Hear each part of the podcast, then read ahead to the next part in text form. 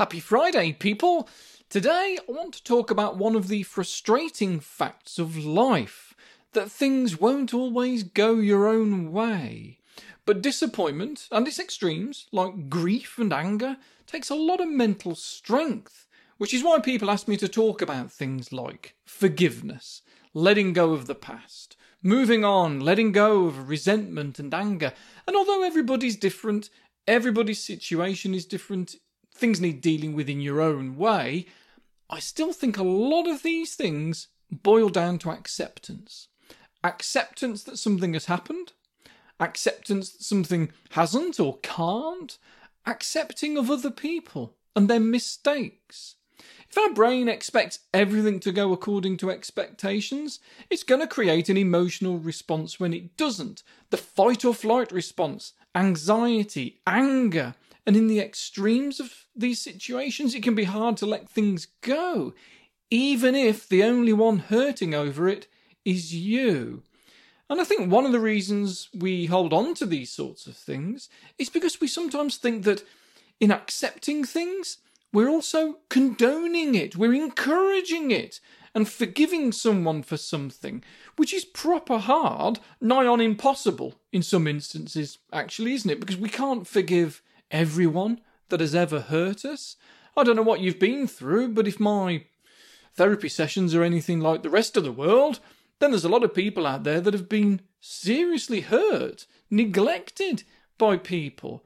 So if we don't forgive, because we're not in the right headspace to do that, how can we let go of the emotion that our experience has created? Well, that's where acceptance comes in. And people make the mistake of thinking that it makes them weak or naive to accept and let go of something. But I see it as quite the opposite, in fact. It's actually really hard. It takes a lot of emotional control and focus and strength to deliberately think differently about something. That's not weak. It takes a lot of strength to be the bigger person, doesn't it? And actually say, you know what? The only one this is hurting is me. I'm going to move on from that.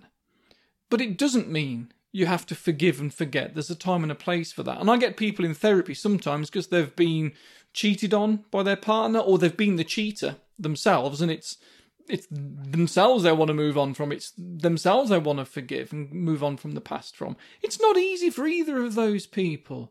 They might not ever completely forgive themselves.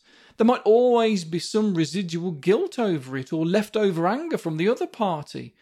But we can move on and we can accept, but probably never completely forgive and forget. It's just that we can change the experiences we've had and the feelings associated with them into something easier to manage, like simply knowledge. We can know that something happened and we can remember it if we think about it, but we can feel that it's not real anymore, that it's the past. In time, we can change the meaning behind the experience and change I am hurt into I was hurt. I am angry becomes I was angry. I am worthless can become they took advantage so that your brain can learn that it's outside of your control to let it go. Once you've learned and accepted that something is outside of your influence, that it's about somebody else rather than you, the brain starts letting go of it. The reason things hang around is so often because our brain's trying to relive the experience again and again to try and learn how to control it. Because if we can control things, then we can prevent them happening again, so it keeps us safe. But it doesn't really help. One of the best ways of learning that the past is the past is to simply talk about it. And I know that I'm biased because I'm a therapist. I'm just not your therapist. But putting the experiences and the way you feel about it into words just seems to do something weird to it in the brain so that it begins to lose its hold over you, as if the brain catches up with the reality of it and begins to see it as the past. And when it's the past, it's something that can't be changed. It starts to become accepted, even if it's not acceptable. So if there's a way of getting the ball rolling on that acceptance, then do it. Journal, write about it, email people about it, chat about it. As always, there's a lot more about this on my Patreon page. Link is in the description. Hop on board if you like. You can share your story on there with all the patrons on there. There's a seven day free trial too to get access to my stuff. So if you don't like any of my content after all, you can just cancel if you like.